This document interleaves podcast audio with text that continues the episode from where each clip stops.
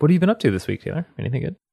Yeah, well, you were asking about guitar playing, which I'm doing less of than I want to, but one of the things I'm working on, and stop me if I talked about this already, but uh, is trying to capture a full F chord with no cheating. Are you familiar with the, the challenge of the F chord?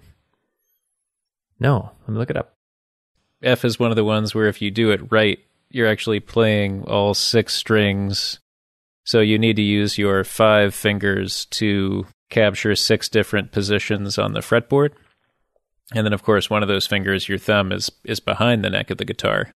So the only way to do that is for your index finger to bar the first fret so it travels all the way across and depresses all six strings. And then your remaining three fingers depress other frets further down the neck. So I was talking to Matt Steinke and saying, "Oh, do you have any tips about this?" And he was like, "Yeah, don't don't wuss out. you got to like because there's plenty of versions of the F chord, which I think a lot of newbies skip because it's a pain. Either they skip it altogether or they'll play a version that's like three or four notes. So I've been trying to just practice and not take any shortcuts.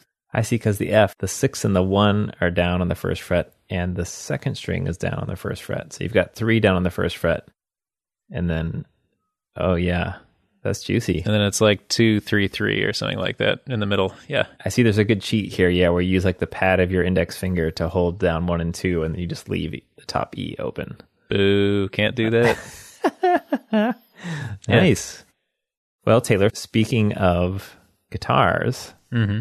I received as a holiday gift a guitar kit. Oh, nice. Yeah. You just did one of those, right? With one of your buddies? I did with Jocelyn, yeah. And so she got me for holidays a guitar kit, a different one. Uh, she returned the favor. That is super cute. Yeah. You guys have to form a band. Yeah, I mean that was part of it. Is we were enjoying practicing together, but we'd have to trade the guitar back and forth, and we're like, oh, we should. It would be fun to play. So, yeah. So I'm excited about that. It'll be a new new project in my life this winter. It really made me decide like coming up with some slightly better spray booth than what I have right now would be a good idea. And what, pray tell, is your current spray booth? It was a, a series of like Amazon boxes. yeah, yeah. cut into an interesting shape. I mean, it was pretty good, really. Definitely didn't, you know, could use some more fresh air circulation. I was going to say, did it did it actively move air in any way, or was it just to catch overspray? He has a box fan, just just to catch overspray. Yeah, so it's a box fan with a filter, like an air conditioner filter on it. Oh, you were actually doing it. Did you get this design somewhere? did you just come up with it? Probably looked on YouTube or something. I think. Mm-hmm. You know what? Oh, you know what it is? Is I started doing the air conditioner filter with a box fan just because my allergies are so bad. Mm-hmm. I just wanted to filter the air coming through the window. And then I was like, oh, I can use this as a thing. But I, I must have also seen someone else do that. I probably, you know, absorbed that. Dude, give yourself some credit. Yeah. it worked pretty good. You know what's interesting though is we did, you know, many, many, many, many, many, many, many, many, many, many, many, many, many, many, many coats. like it's it's a oh my gosh, painting is a lot. Yeah, and you wrecked the last one, as I recall. Uh, yeah, very last one wrecked, and so we had to sand it back down. We wrecked it because the guitar tipped a little bit. You know, when you spray it, it's suspended on a wire, and so it starts to rock back and forth. And if you try to like tickle the dragon's tail, yeah, you you explode yourself. One of my favorite references of all time. Very Chicago reference. Oh yeah, right. Wait, was it was the Dragon's Tail? Was that at University of Chicago or is that somewhere else? I think so. Yeah. Oh, interesting. Yeah. Yeah, they got that. Um, isn't there like a Henry Moore that looks like a mushroom cloud outside those labs down there? Yeah, there is. Yeah, yeah, sculpture. Yeah, it's by the tennis courts over there. Yeah. Too soon, Rob. Too soon. There's a cool picture of it I've seen that's, you know, it just looks like this big concrete block shed underground. Mm-hmm. So, Rob, are you following this bizarre? This is kind of like a weird tangent makery story, but are you following the Nashville DIY bombing? A little bit. The only thing I know is that, of course, it was a quote unquote like lone white guy, 60 something years old, retiree, but that's all I know. Yes. So apparently he was an IT professional. Uh huh. Okay. So his van, he was inside the van, apparently. And for 15 minutes before it blew up, it was playing on loop. Either that or he had like an announcement system, but it was saying, you know, get away from this car. There's a bomb in it and then it would be interspersed with the song Downtown. You know, forget all your troubles, forget all your cares. Wow. It's like a Batman villain. But then the other thing I thought was really interesting was he picked a location that didn't have a lot of people in it and then he gave the warning but what he did wind up doing was collapsing an AT&T sub signal station and knocking out internet for a bunch of people Oh my gosh. like it was a big enough trunk he knocked out that the airport went down Uh-huh. and stuff and they had to cancel a bunch of flights but he was an IT guy and so I was I'm just really curious to see if I, I mean I don't think this is as simple as like a disgruntled story but if that was kind of his technical underpinning in life and then he picked that as a target maybe as opposed to people just kind of fascinating to listen to but but it seemed to kind of overlap with uh, our people Yeah. Yeah, hopefully we can get some sort of DoD spokesman to say the word Raspberry Pi or something. yeah super bizarre And like Adafruit will have to post a notice. Like, okay, okay. Yes, yes, please do that. Well, I think I think Adafruit sort of famously, I think her uh, capstone project when she was graduating from engineering school was a cell phone jammer, Oh, and so she made this thing. But then, you know, because she she's so dedicated to open source plans, but that was one of the few plans that she wouldn't and couldn't release because I think it was you know fundamentally illegal. But it was a device that could fit in a cigarette package or something, and I. Uh, if I'm remembering this correctly, I'm not really sure. hmm Didn't cell phone jamming just come up? And there's a kind of infamous. There's this really great podcast called California City, and um, there's a infamous uh, kind of land purchasing scam out in the desert out there. And the thing I think they are finally getting busted on is they had bought cell phone jammers and were like, Oh, to devalue the land? so it's one of these deals where like it's like free four day vacation. You know, all you have to do is take the tour at the end, kind of thing. Mm-hmm. And they rope you into buying property that no one wants uh, with no water rights or anything for a ton of money. And they were using cell phone jammers to try to jam your phone so you couldn't like look up stuff that they were talking about in the pitch. Oh, fantastic. And so the thing that I think they're finally getting busted on is that because the only thing they could really get them on was this use of like an illegal telephony device or whatever. So Mm-hmm. Like busting a Capone on tax evasion. Do you know the famous case in about five years ago where there was a guy, they, they found that phones were getting jammed routinely, like on a schedule on the stretch of highway, and it, it just turned out that he was jamming them from his car because he hated seeing other people on the phone or something like this. yeah, so I mean, but he had such a regular schedule that they were able to just you know take a, a jammer jammer out there or whatever it is and track him down and triangulate him and yeah, he got he had to pay a lot of money yeah, that's interesting. and also i saw on hacker news that they just blasted the first person with a huge fine for drone piloting i thought that was interesting too Oh, so somebody kept flying next to an airport and ignored a couple of uh, letters from the FAA or FTC or whoever it was, or both. I think got fined at least a hundred grand or something. yikes. Yeah, so that makes me slightly more nervous when I go out to pilot my piddly little drone. So, not a free for all anymore. On a previous episode, that you got your drone pilot license, and I was wondering what that was like. Uh, so, if you promise to do a couple or don't do a couple of things, so you, Uh-huh. you stay under 400 feet, Okay. um, you just acknowledge that you can't fly in certain areas where there's other craft and so on, and that you're not doing it for pay, then you get this sort of exception license where you don't have to take a test or anything. But I gather that might change sometime soon. I think largely it was just a way to give my um, information to the government and associate it with my equipment so that if my drone ran into an airplane or something and, they were able to get the physical object, they could trace it back to me. Yeah, that makes sense. Wow. Do you get like a little printable PDF card or anything you get to carry it in your wallet? Yeah, yeah. You're supposed to carry it in your wallet and you're supposed to print out a numerical code and just tape it onto the drone or like label maker it on or something like that. That's cool. That sounds almost in some ways also kind of like to be used like, you know, when you chip your pet in case your pet gets lost. Mm-hmm. I mean, my guess is that if you lose a drone, you're not getting it back. right. Right, right. Not unlike a microphone, right? I was going to say, if you leave your microphone somewhere, you know, I haven't followed up on that. That should be you've one you've got to do it. It's I mean, it's it's probably too late. I would just love to see that loop get closed. Of course, it's easy for me to say because I'm sitting in Chicago. No, that's good. It's good. It would be a e- super easy drive out there, like a nice midday bike ride this week for me. So yeah, that's cool. That's a good idea. Do it, man. Call Emily. Yeah, yeah, yeah. I know I was talking to a previous guest who will remain unnamed, who's a drone fan, who really chafed at the idea of sort of signing up with the government. I mean, I, I certainly want to keep my drone out of airways and, you know, out of any places where it could cause trouble. hmm but it does kind of remind you of the whole like privacy should just be a standard generally, even if you have quote nothing to hide.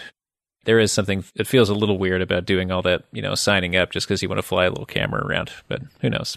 I went ahead and did it. This idea reminds me to loop back to um, the Nashville bombing situation. The one thing I feel like I read was that they figured out who it was because the VIN number on the axle Oh, interesting. of the vehicle. Uh, yeah, I didn't know about that. That might have been Timothy McVeigh, but it makes me think like people don't really talk about that that much, but like VIN numbers really do a lot of work to trace people back to who did it, you know? I didn't realize there would be one on an axle. I mean, I, I know about the one on the dash, and there's usually one in the door. Yeah. Yeah, me too. I feel like that's a great like where's your VIN.com or something. you could Yeah. you could look up and see where all the VIN numbers are on, on a vehicle.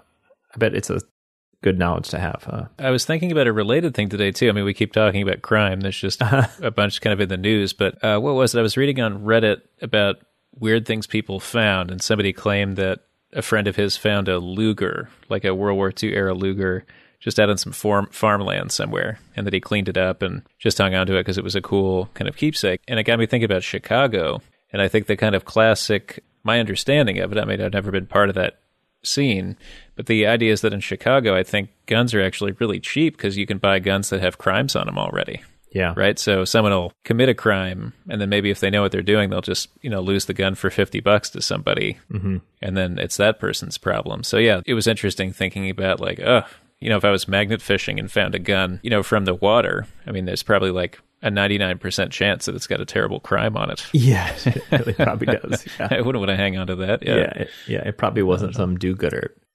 right. I can't stand having this gun. Yes, I'll retire this gun after twenty years of not using it in the lake. Did I mention Taylor that a few months ago somebody threw their gun in my yard? You did not bring this up, Rob, and I. it's always the best stories that you forget to tell, right? Yeah. It happens to me too. My God, so what happened? Tell that story. I don't remember the full details of it. You know, I was working from home as many people are. Was this during daylight or late at yeah, night? yeah, midday, midday. Yep. Whoa. My housemate heard some kerfuffle in the alleyway.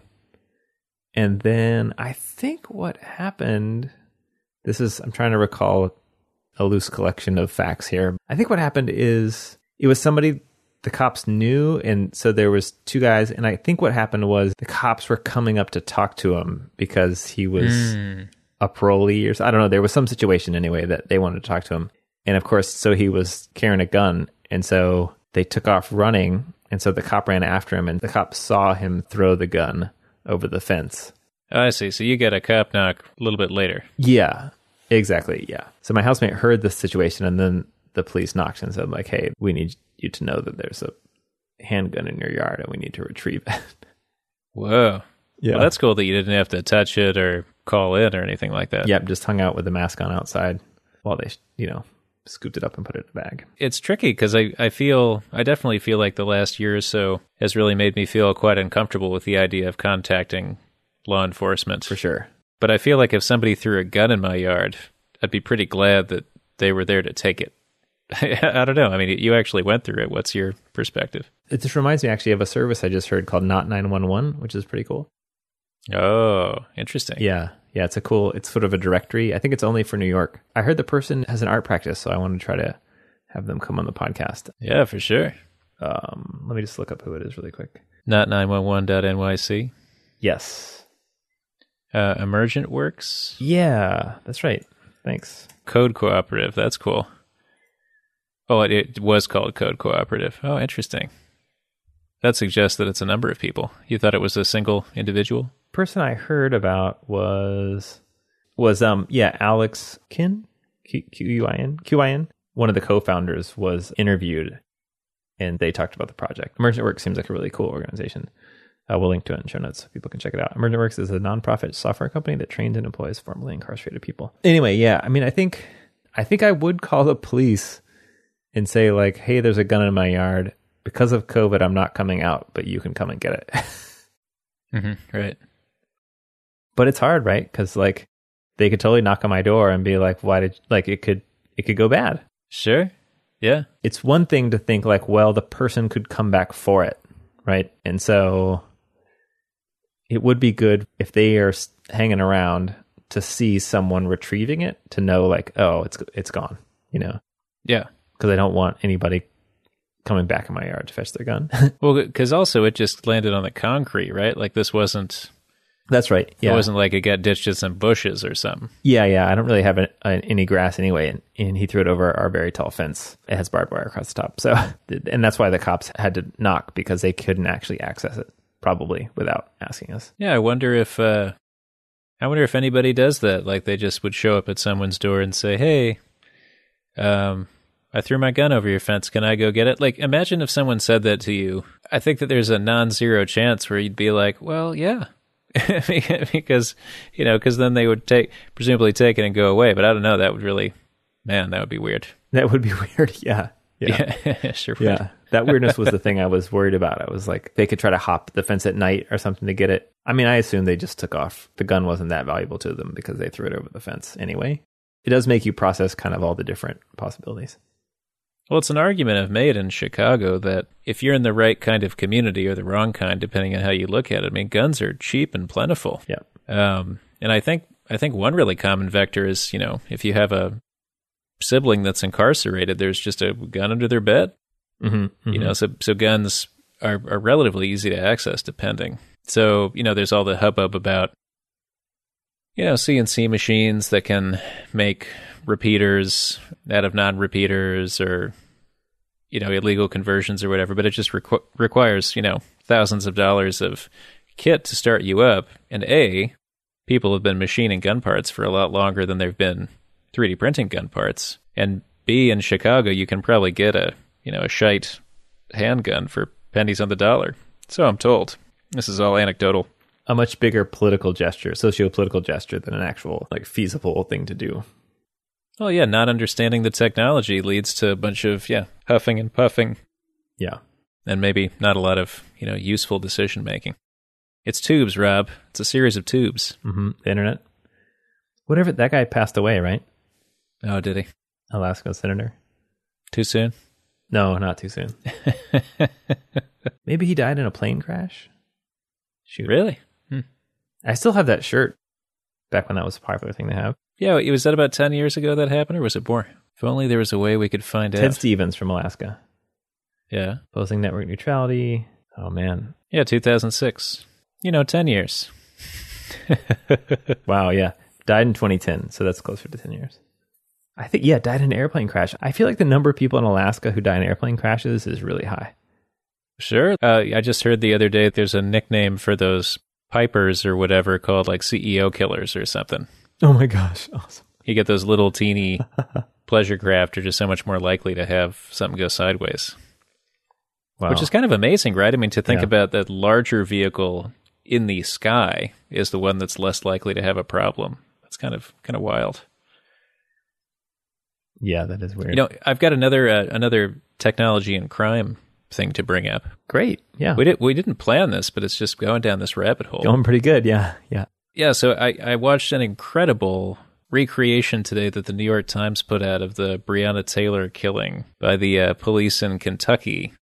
And they did a really amazing job. So they went, I guess none of the police had their body cams on, right?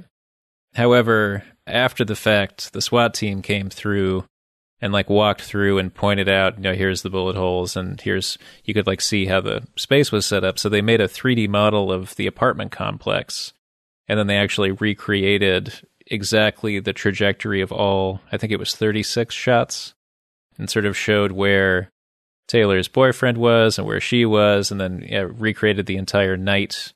And the fact that you know the swat team was unaware that this was taking place and had to come over there and there was no ambulance present even though there was supposed to be. Anyway it's it's about 18 minutes long. It's just i mean of course it's it's maddening and horrible to watch, but but really informative, and I think worth everybody checking out. Wow, I'm hesitant to say that's cool, but it's really a great use of something more than just text. You know? Well, sure. I mean, it's the same. You know, my my awkward phrasing talking about the Nashville bomber. That's sort of our people. I mean, I think what we're talking about is people speaking in this language of technology and it interfacing with, as it does, mm-hmm. with every aspect of life, whether it's politics or, you know, the ability to get ahead if you're from a minority community or law enforcement. I mean, it's technology is everything, bro, at least as far as I'm concerned. Um, so it's really fascinating to see it, you know, come up a thousand different ways. Yeah, for sure. Wow. Even as it's emotionally charged and often terrible. Yes. I was thinking, Ted, when we were talking about people finding that person who was jamming signals uh, along the freeway in, in Florida.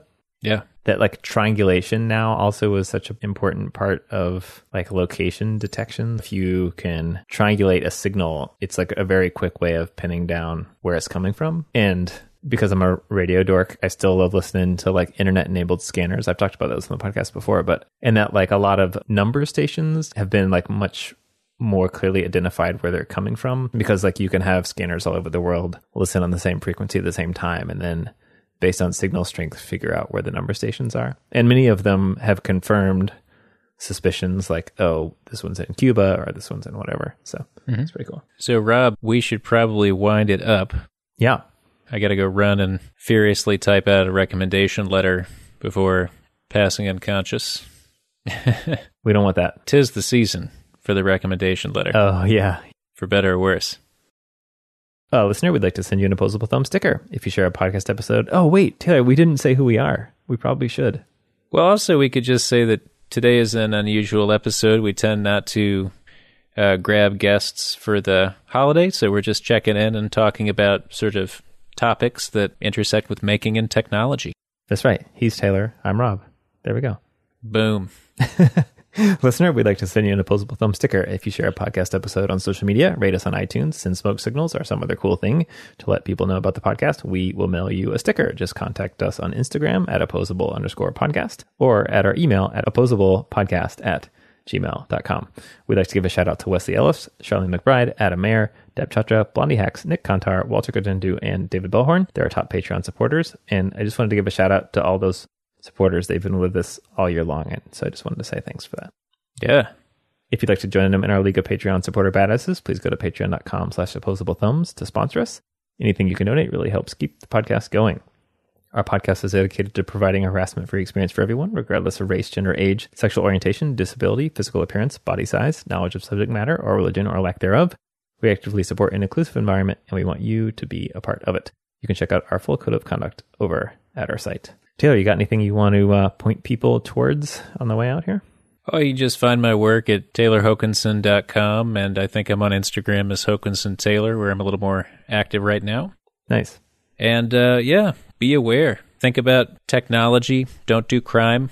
But, but I don't know. You want to make a more eloquent conclusion than me? Don't get caught. Heyo. I have a question for our listeners. If they know anything, I would love to hear about it because I've done some research and I don't have any good, great answers yet. I am looking for a format to stream a DJ show on, like a, a platform. It seems like a lot of people use Twitch, but Twitch has been cracking down. I think because you don't have permission to play someone else's music. You could also do it on Reddit. No, do people DJ on Reddit? Yeah, right. Reddit's got this like streaming thing. So if you're on the phone app, generally the streams show up every time you refresh the app, the streams are right near the top. Oh. So people have to donate seconds to you to keep you on the air. So it's kind of like a personality contest or popularity rather, but it's been really heavy on DJs lately. So it's it's something you might check out. Wow. Some really performative stuff too, like people in LED masks with smoke effects and all this crazy stuff. Whoa, that's right up my alley. Yeah. Dang. Oh, that's cool. Thank you, Taylor. That's great.